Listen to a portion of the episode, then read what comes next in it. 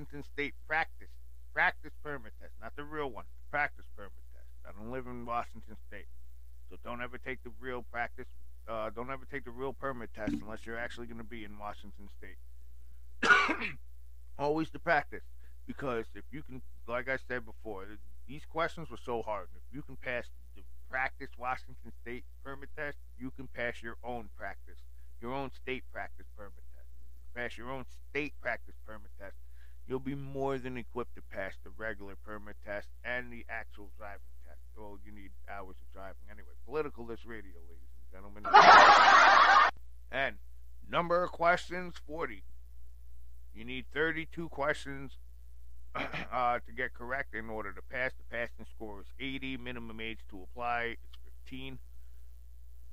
New York State, you get Oh, so that's Washington, right? New York State, you actually have 25 questions compared to 40.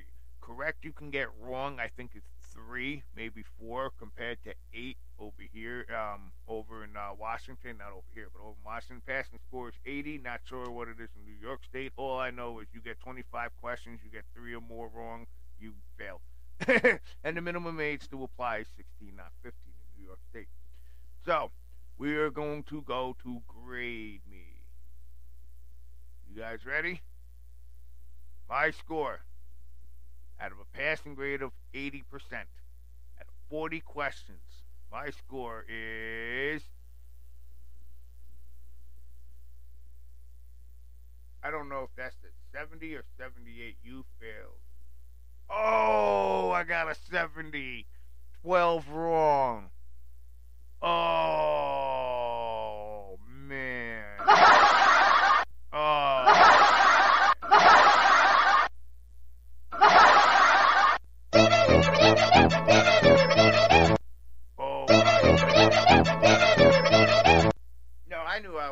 I knew I was gonna fail. And to be honest, I those were really, really hard. But, but, but, screw you guys. Only, only by two questions. Only by two questions. I failed by two questions. I got 12 wrong, but I only failed by two questions. Oh my goodness. I want to see which ones I got wrong. That's the thing. Oh, review test. Here we go. Okay. Number one was right. Divided highway signs, and they gave that to us twice. Number two was correct. No, number two was wrong. Drivers must report to law enforcement an accident. Well, once again, folks, this is Washington, not your state. This is only Washington state. So I think I think this is one of the laws that might be different in, in state to state.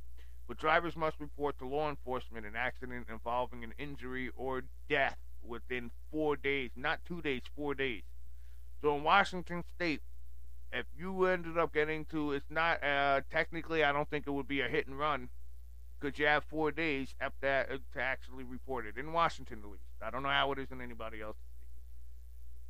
Number three, wrong. When in a motor vehicle on the highway, it is permissible to drink a moderate amount of alcohol. Oh no no, let me rephrase that. Sorry, sorry, sorry. It's the way they freaking pack the uh, question and the answer together. Okay. When in a motor vehicle on the highway, it is illegal to possess an open container of alcohol in the passenger compartment. It is, but okay. Here's my question: If that is the case, then how is it? It is illegal to drink from, but permissible to transport open containers of alcohol in the passenger compartment. That's actually wrong. So if that's actually wrong, so you're telling me you're actually able to open containers of alcohol, carry open containers of alcohol in the passenger compartment? Because it just says the answer above. It's illegal to possess. Uh, confusion, confusion. I have so many questions about it. you know what? Might as well call. I'm not going to do it now, but call the New York State DMV. I'm going to ask them if, if this law pertains the same in New York State, and then I'm going to ask them how is that possible when you know the answer. It's whatever the case is. I'm confused. I'm I'm still gonna uh, debate that answer. That that should have been two. That that's definitely should have been two right answers right there, instead of just one right answer. Because the answer, never mind. So Oh, the vertical rectangle box. I got it right. It is just a square with a white sign with a square black box around it. Well, a square black border, I guess. And it's just regulations to tell you the law. That's what it is. It's just telling you the law. Merging traffic ahead, that sign is good. This sign is a warning sign. That sign is good. Okay. Number seven, I got wrong as well. What should you do as you prepare to turn right at an intersection? I put all the above. You honk your horn. You, lead, you yield to bicyclists coming from the opposite direction. The correct answer was signal your turn. Check for bicyclists and turn directly from a bike in front of a bicyclist. So the answer that I put down was all the above was actually wrong. That was on the first. That was uh, the first section that we did, the first part, part one. So, uh, warning signs normally are diamond shaped. That was right. Yield sign, uh, excuse me, the yield sign is not yellow and white with black letters. It's actually red and white with red letters. I would have to look to actually, where is that? I'm going to look that up right now. A yield sign. I do not believe that.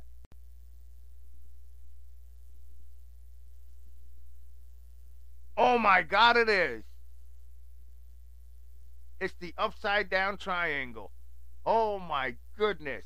Yes, a yield sign is red and white with red letters. I thought it was freaking yellow and white with black letters. Oh my god, I got that wrong. Wow. See, the more you know, folks. Number 10 I got right. Next page. Let me see. 11, 12, 13 I got right. And never make a U turn from. Remember this? This is the one I was debating too. Never make a U turn. I put down the left lane. Never make a U turn from the right lane. Okay. So never make a U turn from the lane you're in is um is actually uh, incorrect if I would have chose that. In other words, never make a U-turn from the right lane. Don't ever do that. However, you are able to make a U-turn from the left lane, and you can make the U-turn from the lane you're in, even if you're in the right lane or the left lane, whatever. Not debating it. This is just the ones I got wrong. The first one that I got wrong, I or the second one I got wrong. I, I'm definitely debating that one. But those are definitely two different two answers that were correct. A signal showing a green arrow and a red light at an intersection means I put down all drivers must stop before turning into the direction of the arrow. No. Drivers can safely turn in the direction of the arrow. So, regardless if you have a green arrow or a green arrow with a red light above it, you can safely turn in the direction of the arrow. That's exactly what this says. Once again, the question is a signal showing a green arrow and a red light at the intersection. Wow. And that's the answer. I thought you had to stop and, you know, because oncoming traffic and. Man. So 17 and 18 I got correct. 19 I got wrong. After you stop for a school bus, you must. I put wait until the yellow lights stop flashing The correct answer is none of the above. After you stop for a school bus, you don't turn off your engine, you don't pass the bus before the red lights stop flashing, you don't wait until the yellow lights stop flashing. You just don't do anything, apparently. I understand what they meant.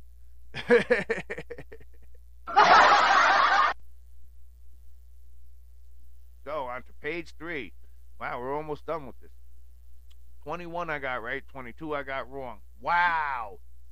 The road sign with the bicycle on it means bicycles cross or ride beside traffic. It does not mean yield right away to bicycles. It, does, it what it actually means is bicycles cross beside traffic. I just thought it meant be very very cautious because there's a lot of people on bicycles around it. But that's not the case. Bicycles cross or ride beside traffic. That's what the bicycle sign means. With the uh, the, the the single bicycle with the diamond shaped sign. Number 12, uh, 12. Number 23, the road sign indicates restricted lane ahead. Remember the diamond shaped sign? That was correct. A lane reserved for certain purposes for certain vehicles. That was actually correct. 24, I got correct because 24 was actually question number one, and they just gave it to us over again. 25, if an approaching driver does not dim the headlights, you should flash your headlights to low beams for a second, then return to high beams. I put switch to daylight uh, headlights Move your eyes to the left to help avoiding glare and approaching the high beams. Move, the correct answer, check this out now, folks. The correct answer is move your eyes to the right to avoid directly looking into the bright lights. Uh, that's the correct answer. I would have said just look to the right. Like, this is my discussion. I would say honestly, just honk the horn, roll your window down, and flip off the person with the really, really high beams for no reason. But obviously, you can't do that, folks. Don't ever do that. Don't ever do that whatsoever. That would be wrong. Even though you would like to, that would be wrong. It wouldn't be illegal, but it would be wrong. Actually, probably in some states, it would probably be considered road rage but I would consider it self-defense because it's letting that person that with the bright lights know, hey man, you're gonna get you're gonna kill somebody with those bright lights. Literally, you're gonna cause them to have an accident. That's, that's horrible. Anyway, um, where was that? 26, 27, 28, and 29 were all correct. I got those correct. Um, number 30, blank your mirrors when you prepare to change lanes. Always rely on your mirrors when you pre- prepare to change lanes. The correct answer is actually never depend on your mirrors when you prepare to change lanes. The first answer never depend on your mirrors when you're you prepare to change lanes. Once again, why do you have side view mirrors then? Each state is different. This might be Washington State. I mean, they it probably it's the wording. They probably mean never fully depend on your mirrors, like never solely depend on your mirrors. Because I remember when I asked this question. Oh well, when I answered this question, I said, yeah, you have to use your mirrors. You also have to check your blind spots, you know, and all that. It's either that one or the backing up one, one or the other. But I got that one wrong. Oof. Okay, number thirty-one to forty. 31 32 I got correct. 33. When parking uphill on a road with a curb, turn the front wheels. Wow, I said towards the curb. No, you turn them away from the curb. Why would you turn your front wheels away from the curb? That what? No. Wait, what? Okay, I'm gonna debate that one too. I'm gonna look those up, and I'll definitely give you guys in the future. I'll definitely give you guys an answer on that, but I'm definitely gonna look both of those up. The ones I'm gonna debate both of those. The uh, the first and second one I got wrong, and this one. Why would you turn your your curb or uh, your excuse me your front wheel away from the uh, curb? If you end up rolling back, you're gonna end up in the middle of the road. Your car. You know how dangerous that is for everybody else that's coming uphill or even parking, uh, um, um, driving downhill if I have a car rolling and wouldn't you rather have a freaking car like the tires hit the curb because it ain't gonna go over the curb. Well, it is downhill, but it'll be a lot safer. People will be a lot safer than if it rolls into the freaking. If it rolls into the road, there's gonna be cars hitting that curb anyway. So I want to debate that one. But anyway, uh, an emergency vehicle that uses lights and a siren can be unpredictable. Why? Correct answer. The driver can legally pass red lights. See, I told you that's one of those two freaking answer questions that either answer could have been right. Emergency vehicles must go faster than post the speed limit when it is safe to do so. And the correct answer drivers can legally pass red lights. Um, but once again, as I explained in, in the uh, part four, is when an emergency vehicle passes an intersection, every light there is red. So every single car there should be stopped, shouldn't they? But it is the answer is correct because they are legally able to drive through red lights. And 35, 36, 37, 38, 39, and 40 are all correct. So, out of a possible 40 questions, I ended up with a 70% out of 80% being a passing score. I got 12 wrong. So I got, uh, no, four. I missed by four.